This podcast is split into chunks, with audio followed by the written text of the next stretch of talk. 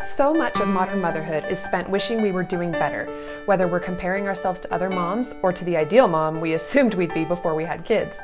But this wishing takes us further and further away from joy, and it stops us from being the mom we want to be. I'm Rebecca Brownwright, and I'm here to help you focus on connection. Because connecting more deeply with yourself and with your kids will help you forget about mom comparisons. Connection will help you resolve behavior issues with your kids, and connection will help you live a life full of real joy because that's what you and your kids deserve. Pause and connect with me for a moment to listen to discussions about connection and motherhood, finding your purpose, smashing cultural narratives, and so much more. This is Pause and Connect. Hello, and welcome back to Pause and Connect. I'm so glad you're here, and I really mean that. I really do. Uh, I had someone reach out to me recently and tell me that they were having a really hard time, and they found one of my podcast episodes that just really helped them with what they were dealing with. And I appreciate knowing that so much because.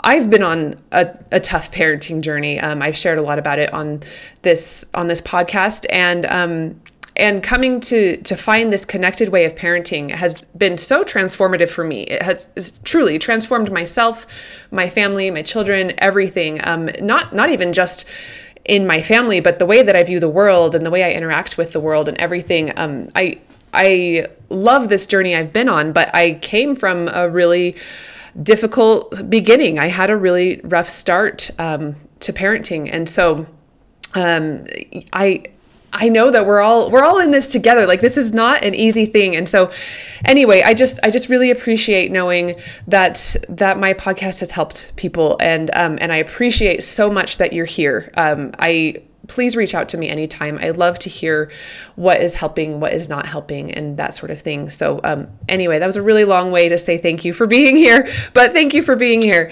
This is episode 34, and it's called Four Ways to Yell Less This Week. And here's the thing I really need this episode right now. And so that's one reason why I'm recording it. I've, I've had a hard time with one of my kids this past couple of weeks. It's, a, it's the beginning of January. We just had a long, long um, winter vacation, and um, I need a reset. I need a reminder on how to be a connected parent again because I had some rough times. But that's the beauty of connected parenting. And I talk about this a lot here because when you mess up, and you will, and when you get off course, and you will get off course, there's always a way back, and it's an easy way back. Because connected parenting is never about trying to get your child to do the right thing, it's always about trying to control your own emotions and about connecting with your child. Does that make sense? So, in the before times, before I knew about connected parenting, when things were bad with a child, maybe I wasn't getting along with a child, I could definitely identify that things were bad. And I definitely felt terrible about my part in that, in everything my yelling, my punishing, my own falling apart. But the problem was, I never knew what to do or where to go. Like, I could see there was a problem, but I didn't know what to do because I always felt like I needed to get my child to behave better. So I would look for tips on how to get your child to behave. But all of the tips were just band aids because you can't control another human being. So when my child would inevitably act up again, I'd look harder for tips on how to get them to behave about this certain thing. And those tips always involved some sort of control bribe them, punish them, whatever. And it never produced lasting change. I've talked about my stuffed animal showdown with my oldest when she was about four. I've, I've talked about that a few times on this podcast. I'll briefly share it here um, because it really illustrates what I'm trying to say right now. So when she was four, she started getting out of bed at nap time, but I, I wasn't ready for that. Um, so I attempted to get her to stay in bed by taking away a stuffed animal. That was that was the plan. I held up the stuffed animal, promised that she could have it back if she got into bed. And the problem was, this particular child had executive function problems that prevented her from seeing that she could get what she wanted if she changed her behavior. So she just couldn't make that connection. So, you know, I'm standing there holding the stuffed animal and I'm saying, hey, get into bed and you can get your stuffed animal. But she couldn't make that connection to her be- of her behavior to the desired outcome. So she's just seeing me hold this stuffed animal and it's paralyzing her. So instead of getting back into bed and getting her stuffed animal back, she'd scream and cry because she was desperate for the stuffed animal that I was holding above her head and out of her reach. So it didn't work. And because I was focused on getting her to do what I wanted her to do, the only place to go was up, was harder. So I had to up the ante. So what I would do is I would take another stuffed animal. I would get like really angry and I'd make a big show of putting them up high in her closet out of her reach because I was hoping to shock her into obeying. And you know, for some kids, this would have worked. This would have worked for me. Um, but like I said, my child had these executive function problems, and she was paralyzed. She could only think about what she was, what was being taken from her. And um, so anyway, when when it didn't work, when I was trying to shock her into obeying, I, I, w- I would take another one. I would yell. I would scream. I would make my body big and scary and stomp around, you know, and and just everything I could to try and get her to get into bed. And eventually, she would give up uh, it took a long time and I would get what I wanted. But like I say, it took forever and it was painful. It was painful for her. It was painful for me. It was awful for our relationship. And it's making me cry right now. Um, you could probably hear it in my voice. So that's why I say that because uh, I get all awkward about this. Um, but yes, this this makes me cry that we went through this. Um, what was happening was this was about control, and it was it was causing this complete separation between me and my child. There was absolutely no connection. And you can see that in that example. There was nowhere for me to go after after I I threatened, right? I I had I had crossed a line, but what else could I do? She wasn't changing, and I needed her to change because I was in that mindset where she needed to do what I needed to do. And from that mindset there was no way to feel better. There was no way for me to improve. I just had to be harsh and finally get her to do what I wanted her to do after forever, but then feel mad at myself about it. And there was like no resolution to that. But with connected parenting, when I get off course, and I do get off course, it's a completely different story. So, like I say, I got off course this this past uh, winter break, and I I yelled pr- pretty badly at one of my kids. Um, I I scared myself. I was I was really mad. But once I calmed down and I recentered, I went back to connection and I had repaired things with this child within the hour. Okay. So this is so different from what I was describing before, right? And and that's what I'm hoping to illustrate that connected parenting gives us a way to resolve when we don't know what to do. It gives us what to do because the answer is always connection. There's always that to go back to. And it doesn't mean that we're going to be perfect and it doesn't mean that we're going to use it and fix things right away, but it's always the path back it always is. So, and the other thing is, not only had after you know this past winter break, after I had yelled and um, and went back and repaired things, the thing is, I didn't feel helpless anymore. I knew I needed to check myself. I knew I needed to resolve some inner issues with myself and take some time to figure out why I had yelled so badly and all of that. But the thing is, I knew exactly how to repair my relationship with my child, and I knew how to not do the same thing the next day and the next day. This is so different from those stuffed animal showdowns where that was the only thing I had. I just, I'll take more stuffed animals. I'll take more stuffed animals until she stops. And it didn't work and it was terrible. And I mean, I guess it did work. She eventually stopped after maybe like 45 minutes or an hour of taking stuffed animals and stomping around and yelling and screaming. You know, like finally she would give in. This little tiny four year old would finally give in. Oh, I'm sorry, guys. This is not the way we want to parent, right? This is not the way we want to parent. We don't want to bully our children into behaving. And so, anyway, like I say, the the connected parenting gives you a way to step out of that bullying, to step out of that um, control and and and not knowing what to do. It gives you a way. It gives you a way to course correct when you make mistakes. So that's connected parenting, okay? We're to mess up. We're to mess up in big ways. But it's easy to course correct because the principles of connection are healing and they're easy to use and easy to return to. And the other nice thing about connected parenting is that you're not going to have meltdowns every day. You're not going to have these stuffed animal showdowns that I'm describing. You're not going to have to go to that every day. and your child is going to begin to reduce their meltdowns because because the, there's just less to fight about. Your kids are even going to begin to get along better with each other. Now, I teach this in like a step by step, linear, logical way in my course, How to Stop Yelling, and I'll link to that in the show notes. It's really valuable. For now, for today, let's talk about four things that you can do this week to yell less. And I'm, like I say, I'm going to be using these tips right alongside you. So, number one is to give yourself a break. I talked about this a little bit already, but let's let's kind of break it down. What do I mean by that? It's so important to realize that you are going to make mistakes. You absolutely cannot be on all the time. You can't be a perfect parent. And you know, that's actually a relief because perfection leads to anxiety. And so give yourself a break and realize you can't be perfect and do your best to let that anxiety go. Now, I know that's not. I, I, say this all, all, the time. You can't just flip a switch and be like, oh, she said don't have anxiety. I'm not going to have anxiety anymore. Like, that's not realistic. But if you can identify this, that you have anxiety about trying to do everything perfect all the time, then it's a little bit easier to let it go, and you can you can forgive yourselves a little bit more. And uh, and I'll talk a little bit more about some things that might help with that. Okay, but Remind yourself you can't do parenting perfectly. You just can't.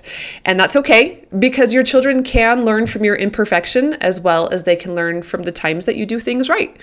So when you mess up, they learn that nobody's perfect and they get the gift of learning how to not expect perfection of themselves. Isn't that great?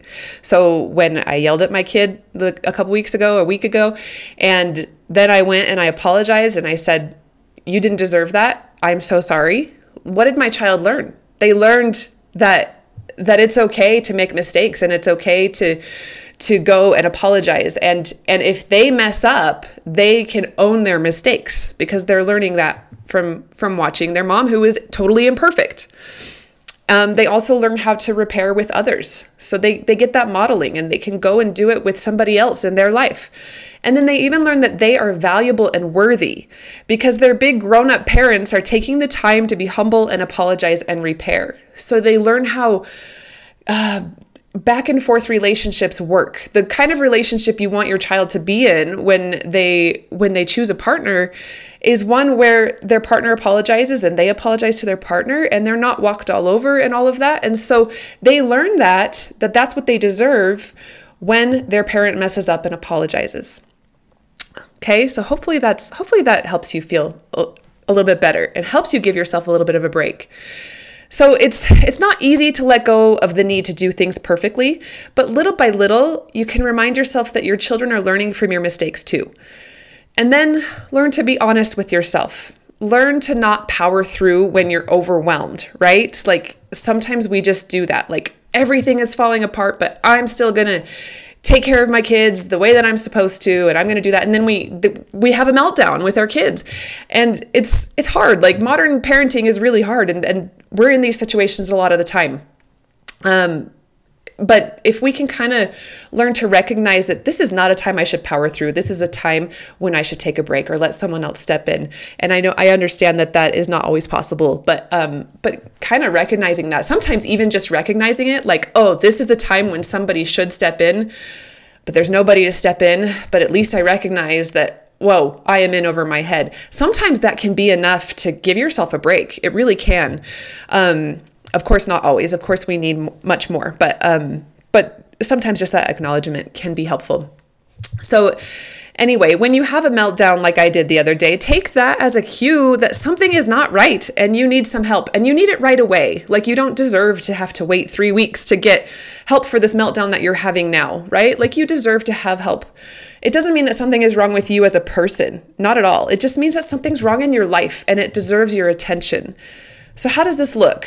Well, after I yelled at my child the other day, I went to my room and I paced and I breathed heavy and I ranted in my head about how frustrated I was about this child. And then I ranted to my husband, and he's a safe person to rant to. He's very supportive. Then I breathed again. And at this point, I was seeing like I'm under a lot of stress. I'm tired. I'm outside of my routine. And so when my child did this thing that triggered me, it really threw me over the edge. It wasn't my child's fault, and I wasn't a bad person. I was just in a bad place. And those things could be fixed. The, the, the things about being in a bad place could be fixed because I could get some sleep. I could go get back myself back on a routine. I could examine the stress in my life and figure out if any of it could be reduced. And if it couldn't, because sometimes it can't, I at least had identified it and I knew what I was dealing with. And so that gave it less power over me. Does that make sense? So after I had gone through this process, I was in a much better place and I was ready to apologize my child to my child. I was ready to take complete ownership for my actions and then figure out a way forward. And so because of this, my child was willing to hear me and work with me. And actually I had tried to talk to my child before I had done this, and they totally pushed me away. And they deserved to push me away because I was still being a brat. Um, but by this point, I had resolved this stuff in my own in my own self and so now when i went and i apologized they were willing to hear me. And the thing is if they hadn't been willing to hear me if they still wanted to push me away i was in a good place now. So i would have been okay because i had made peace with myself about what had happened. So i would have been okay yeah they they need some time. I'll give them the time that they need. So we would have we would have been okay even even if my child hadn't been kind enough to accept my apology. Because I had identified what was going on with me and I had allowed myself to calm down. Now, again, I recognize this is a pretty privileged viewpoint because I had time to step away. I had a spouse who would hear me out and even step in and do some of the talking for me with my child, you know, and kind of do some run interference a little bit. Like I, I had that. Um, I had a way to put routine back into my life. And this isn't always so easy. Uh, sometimes we're living with chronic stress or depression or illness or financial burdens. And I've been in many of those places, and it's hard to access this this skill of calming down. It really is. It's hard to access this skill of looking at yourself and seeing what's going on and and and figuring out and identifying what you have control over. Sometimes it feels like there's no control for anything. And so this is this is not always easy. But the mindset that um that like you're you deserve to go easy on yourself or the mindset that that you know like there's a there's a situation here and that there's nothing wrong with you as a person that is helpful. It's not always easy to access but it is available. So one way to practice this is especially in in a hard time when you you feel like you don't have the resources to do this one way to practice it is to remind yourself that you do well when you can. If you're not doing well, something is getting in the way. And I'm going to say that again. You do well when you can. If you're not doing well, something is getting in the way. Now, this doesn't remove your accountability for your actions, but it does help you see where things are difficult beyond your control. And then that helps you feel less shame. And when you're feeling less shame, you feel more power to make the changes you want to make. And you feel more power to see where you can make changes. Now, you're not going to be perfect at this, but remember, we're not going for perfect. Hooray! we're going for kind to ourselves. That's what we want. We want to be kind to ourselves. Now, this may take time, but it's an important first step in this process of learning to not yell at your kids. Be kind to yourself and go easy at, on yourself as you learn how to be a parent to the child that you have today. Now, I often remind myself that I've never been a child to a 14 year old before. That's the age of my oldest child. But I also say the same thing about my seven year old. I have been a parent to two seven year olds, and now I have a third seven year old, but I've never been a parent to this seven year old before. So while there's a lot of similarity similarities because of child development and the stages, it's still different with each child and each age and even each day. Especially with teenagers, you you might have a child who is totally happy today and then tomorrow they're totally sullen. And it's it's different from day to day. So your child that you have today is your child that you have today. And you've never done this because today is the only today there is. So even if you did it yesterday today is different. And you're learning on your feet. That's what we're all doing as parents. We are learning on our feet. And that's hard to do. And it's draining. So go easy on yourself and give yourself time to feel what you need to feel and recover it. Don't try to power through. Give yourself that time to go easy on yourself and if you want to hear more about this, listen to episode 14. It's called Seven Ways to Recover After a Parenting Blowup, because we're all going to have parenting blowups. I'm going to, I'll link to that in the show notes, episode 14. Okay, number two is to challenge yourself to not see your child as naughty. So we have these narratives in our society that children who disobey are being bad. Children who disobey need to have the disobedience punished out of them. Children who disobey are brats who are going to grow up to wreak havoc on society. Ah, flip it, flip it. That's not true. Children who disobey are children who are developmentally normal. Children are figuring out their world. Now, of course, they're going to disobey because they're figuring things out. Even us as adults are still figuring it out things out and we we do really crazy things sometimes that hurt people, right? Like we say things and we do things that aren't kind to other people or kind to ourselves or or good for our mental health. Like we we're all making mistakes all the time. So of course children are going to do that and of course they're going to disobey. Um and sometimes they might not even be disobeying. They might be trying to do the right thing, but they don't understand the expectations of them or the rules or society's structure and they're going to make mistakes and sometimes they're tired sometimes they're hungry you know there's there's so many reasons but your child isn't naughty so t- train yourself to to think of that that's that's number 2 Dr. Ross Greene, he's the author of The Explosive Child. I talk about him a lot. He teaches that children do well when they can. And this is such a powerful concept because when you realize that children do well when they can, not when they want to, but when they can, you see that your child's naughtiness is actually not naughtiness. Rather, your child is struggling and needs your help doesn't that feel so much better? it really does. Like when when you're facing this this just colossal problem. And you're and if you think of it as my child is such a brat. My child is so disobedient. My child is so lazy. Whatever it is. Oh that feels so hard. How do you fix lazy? How do you fix disobedience? How do you fix those labels those things? But when you look at that and you and it's this colossal problem and you say to yourself children do well when they can. My child is not doing well, so there's something getting in the way.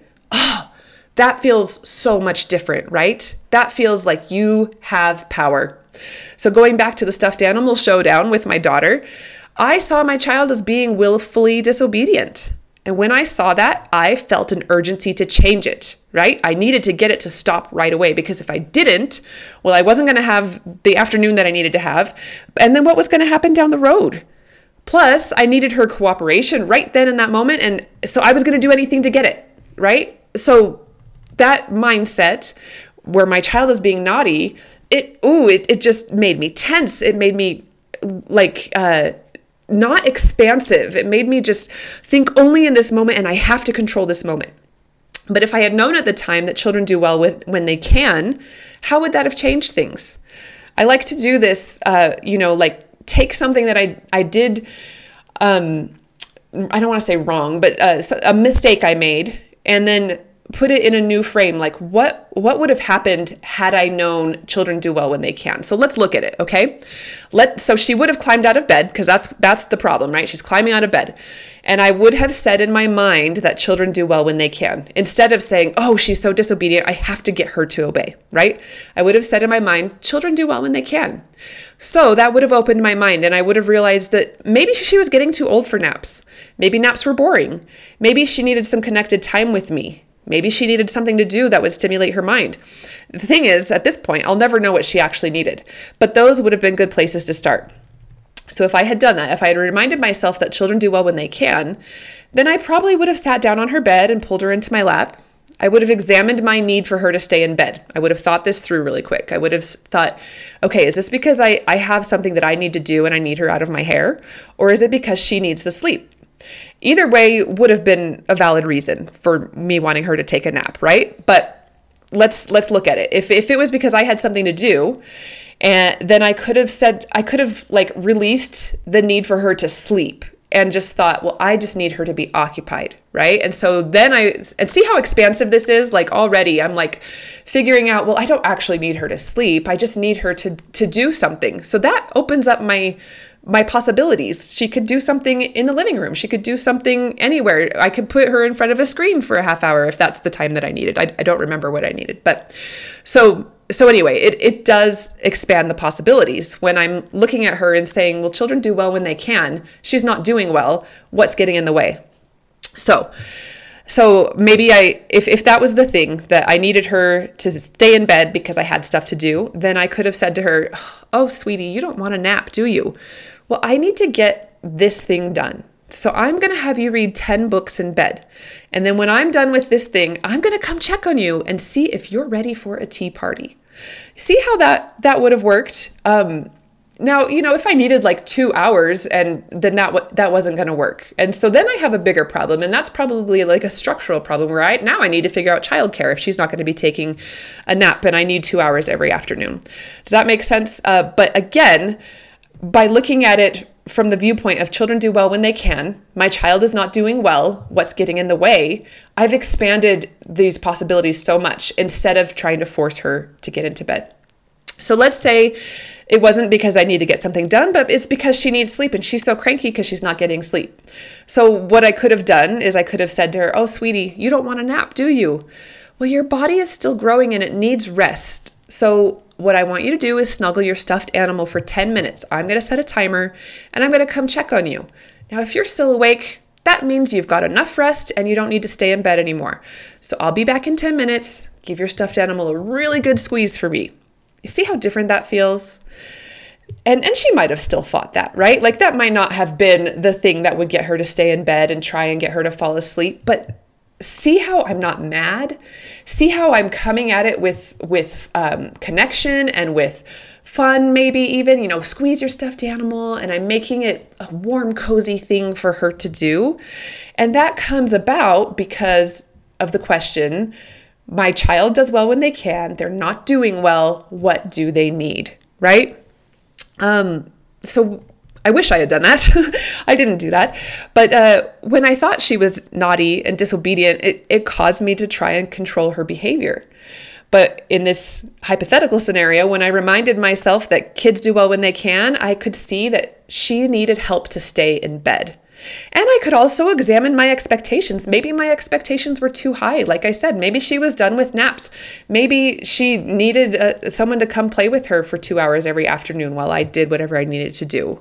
Whatever it was, I could I could with this mindset, I could expand my view of what was going on with my child.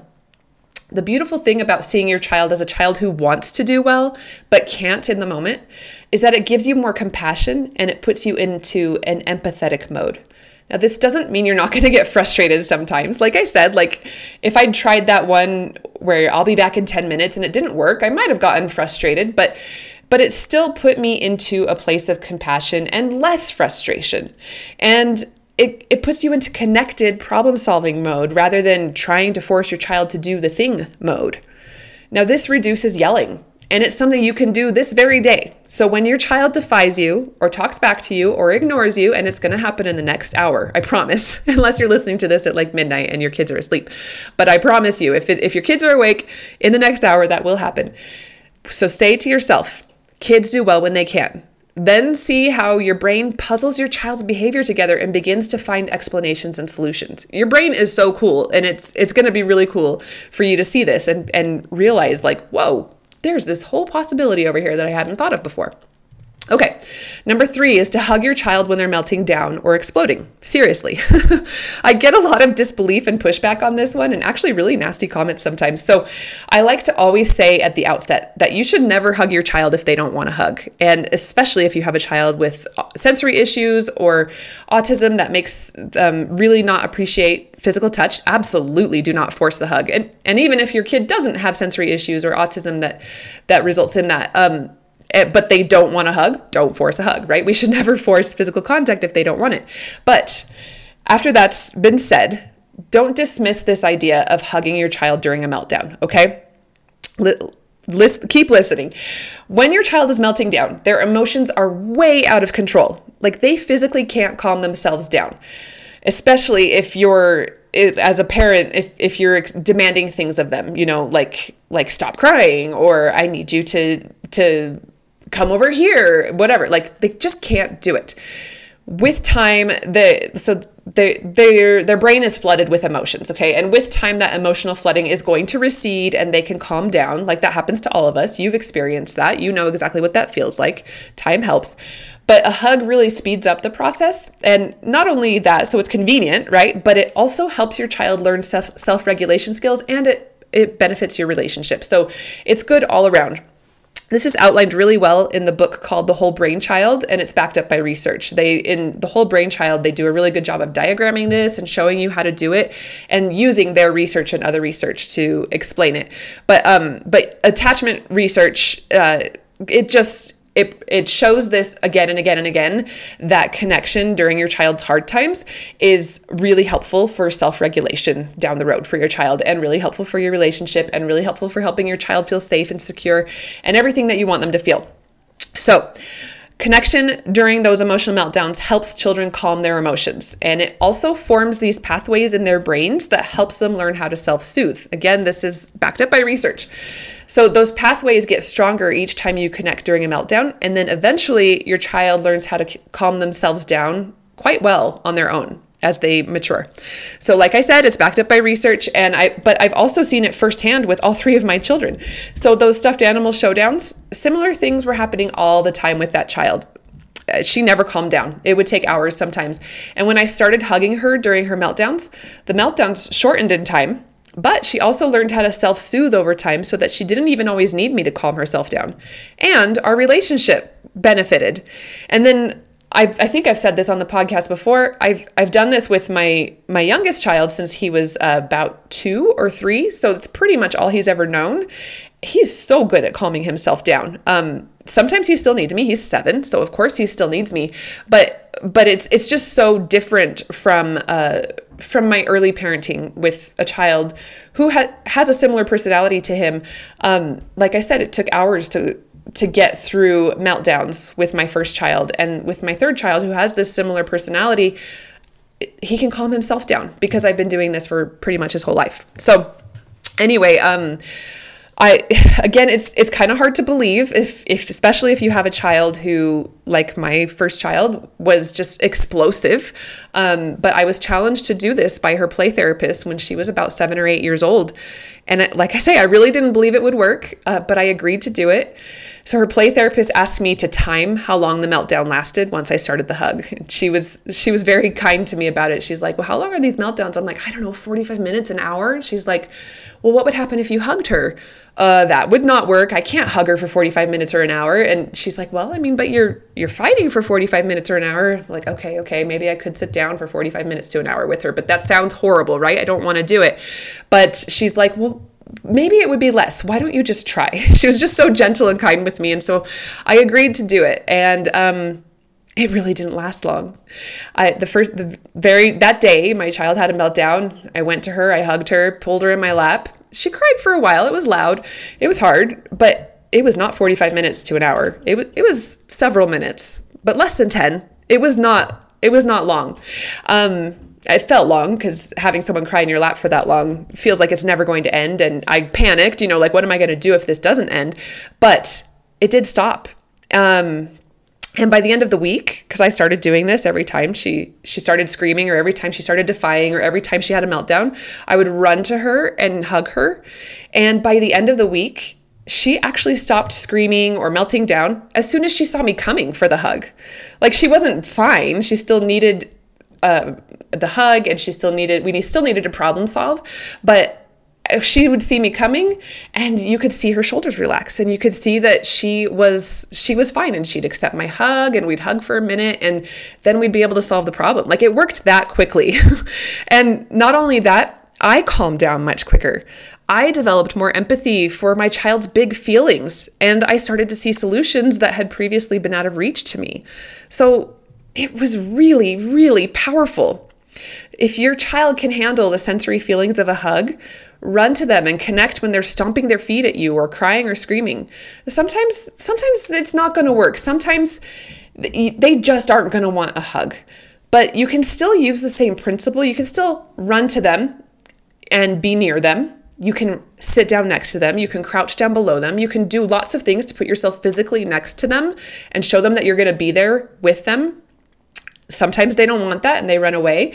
And you can or they hit or something like that. And you you can if they hit you you can that's that's a whole other issue. Uh, just real quick if they hit you know you can you can stop them from hitting and say, I can't let you hit me, and set that boundary and tell them, like, I'm here for you and I will be here when you need me. And then set yourself a safe distance away from them, um, but still be close. So th- there's there's lots of lots of things that you can do um, if they won't accept the hug. Uh, if they will accept the hug, it's easy, right? If they won't, you're going to have to kind of work on this and figure out how they'll let you be close. Um, but that idea of connecting and being close is really what's the key right here. And be willing to stay with them So, like I said, it took several minutes our first time, but that willingness to stay there was important because kids can tell if if you want to get away. So, if you're willing to stay and like I'm going to stay here for as long as this takes. I love you. I'm here. You don't allow hitting, but if they're running away from you and you're at home, then you you just sit yourself down and you say, "That's okay, sweetie. I am here for you when you're ready to come to me. And you don't have to worry about punishing them in this time. You don't have to worry about changing their behavior. You are just trying to soothe the emotions and to get them to regul- get regulated again. So you rush with a hug or a similar connection. You avoid the punishment and you connect instead. You give them that hug. You remember number 2 from this episode that children do well when they can.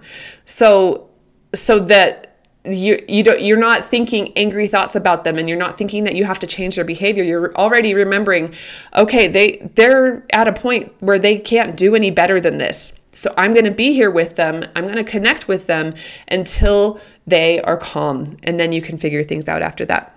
So today when your toddler is melting down over the wrong color cup or your teenager is melting down over homework give them a hug don't criticize them. Don't give them a consequence. Don't tell them their feelings are too much. Give them a hug and they're going to calm down. And then they're going to want to cooperate with you once they know that they're validated through that hug. And stay with them for as long as they need. Okay, number four is one I'm relying really heavily on right now. This is to schedule specific times for connection with your child in your week. Like make sure that you've got something in your week every week where you're specifically connecting with your child. It's kind of like insurance. You're putting in the time now in the good times so that when the bad times come up, that huge meltdown that's coming, you have this good relationship to fall back on. You have this trust. You have all this stuff that you've built together.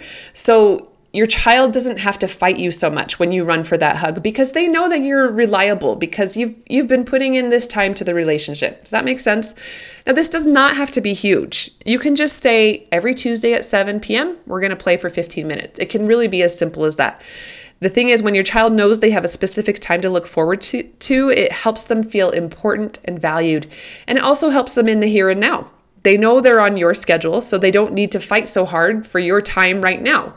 Now, of course, you still want to give them attention now, but there's this power in knowing that a dedicated time is coming up. Sometimes, what we like to do is to name what we're going to do. Um, we might call it special time. It might be called books in bed or walk with mom time. it's rarely an original name. I just kind of like call it what it is. But there's this extra special power when that anticipated activity is named. Like we might have been planning on reading before bed anyway, but now when it's called books in bed, it feels more like an event. And now my kiddo feels more filled up when we do that. Now, I don't know the science behind it or if there even is science behind it, but I've just seen this really boost my children so many times that I believe there's a real power in naming what we're doing together. Sometimes um, I, I also will schedule a time in my mind so that if something comes up, I can move things around without disappointing my child. That's helpful too. Um, that's like maybe for the extra things, but it's also really helpful for your kid to know like, I get my parents' undivided attention at this time on this day or every day or whatever you have the time to do. Okay. Um, also, when I'm struggling with a particular child, like I'll look for random moments to connect with them. So, like I might invite them to come along on an errand with me, even if my husband's in ho- at home and I actually don't need to take any kids. I just might, you know, like, hey, you come with me. Um, or I might go and sit in their room while they're playing or listening to music and just see what happens. And 10 times out of 10, they always invite me into their world. Like maybe they want me to play with them, or maybe they start talking my ear off in this really delightful way. It just always, you just go in their room. They always want you there, um, unless they're mad, of course. That's that's different. That's what we've been talking about all along. All the meltdowns and things like that. That's that's different. But if if it's just like a regular afternoon and they're just just shooting the breeze, like they want you there. Um, sometimes I'm tired and I might get in bed and ask them to come and tell me about their day. And this actually works really well for my teenager. She seems to be able to stay up later than me. I guess that's the way it works. So sometimes I'll I'll be in bed and I'm drifting off to sleep and or you know i'll just i'll just call her in and just be like come in here and tell me about your day. And, and we talk until i'm drifting off to sleep and then she goes and takes her shower and gets to bed. So it works out well for both of us. And we don't do it every night but it's just kind of this nice thing that helps us from time to time you know like she just gets my undivided attention until i fall asleep. Uh, and fortunately it doesn't hurt her feelings when i fall asleep. This might not work for every kid but i, I tell her at the outset like i want to hear about your day. Let's just talk. And i i'm and then when i can feel myself myself kind of drifting, I'll be like, "Hey, I want to keep hearing you, just so you know, I'm I can feel myself drifting off to sleep." And she she gets it, and she's fine. Um, so that's just kind of a funny thing that we do. So basically, I I hope what I'm doing here is demonstrating that scheduling times for connection does not have to be stressful. Even if you're falling asleep, you can you can kind of make it happen. Like I'm thinking out loud now here, but um, like with my seven year old, that wouldn't work because he wouldn't put himself to bed afterwards. He he I don't know what he would do, but I could uh, I could lie in bed and and be like, um, why don't you read me a book and wake me up when you're done? You know, I, I could do something like that, and and I still could get to fall asleep, or or maybe in in the afternoon if I need to take a break or something, I could lie down and and and do the same thing and and just wake me up when you're done. You know, so so I, I guess what I'm trying to say is like connected time finding connected time does not have to be stressful. You can do it in your sleep. Um, probably don't do it in your sleep every time but but it's it's it's something that i think we put a lot of pressure on ourselves to do these big amazing things. And it's really the little things that matter. Uh, even in your sleep. So you don't have to go to an amusement park or even out to ice cream to connect with your kids. You know, that's the thing we always say like go out to ice cream and of course that's fun and do it if you want to. But um for, there's this day-to-day life that we're living, right? And we can't go out to ice cream every day and we can't go to the park every day and we can't do all these things every day, these outings and these these big events with our kids. Like life is just too busy. So when we're weary and tired and we know we need connection, but we have zero brain power to figure out how to do it, it really just takes being next to our child and engaged in some way. Like you can just sit down next to your child and pick up an action figure and they will just start doing things and then you can just follow their lead. Like you don't have to do elaborate things. You don't have to do the science experiments and, and all of that. And again, those things are awesome and we should do fun um, fun big things too. We should do the science experiments and and the fun outings and all of that should be a part of our lives, but they don't have to be a part of our day-to-day lives and we don't have to feel like, "Oh, I'm not doing an art project every day, so I'm not connecting with my child in the best way and I'm failing." We don't have to feel that because sometimes letting your teenager talk to you until you fall asleep is enough connection for that teenager. Sometimes those things are the really important things. And in fact, all the time those things are the really important things. Just being next to your child and and being engaged with them. And so um so that's what I'm hoping to demonstrate here that it just is simple on the spur of the moment, just being together is enough. And if you want a super easy way to connect and get to know your child on a deeper level, check out my back and forth journal for caregivers and kids. I'll link to it in the show notes. It's an easy way to connect even when you're not in the same room as each other.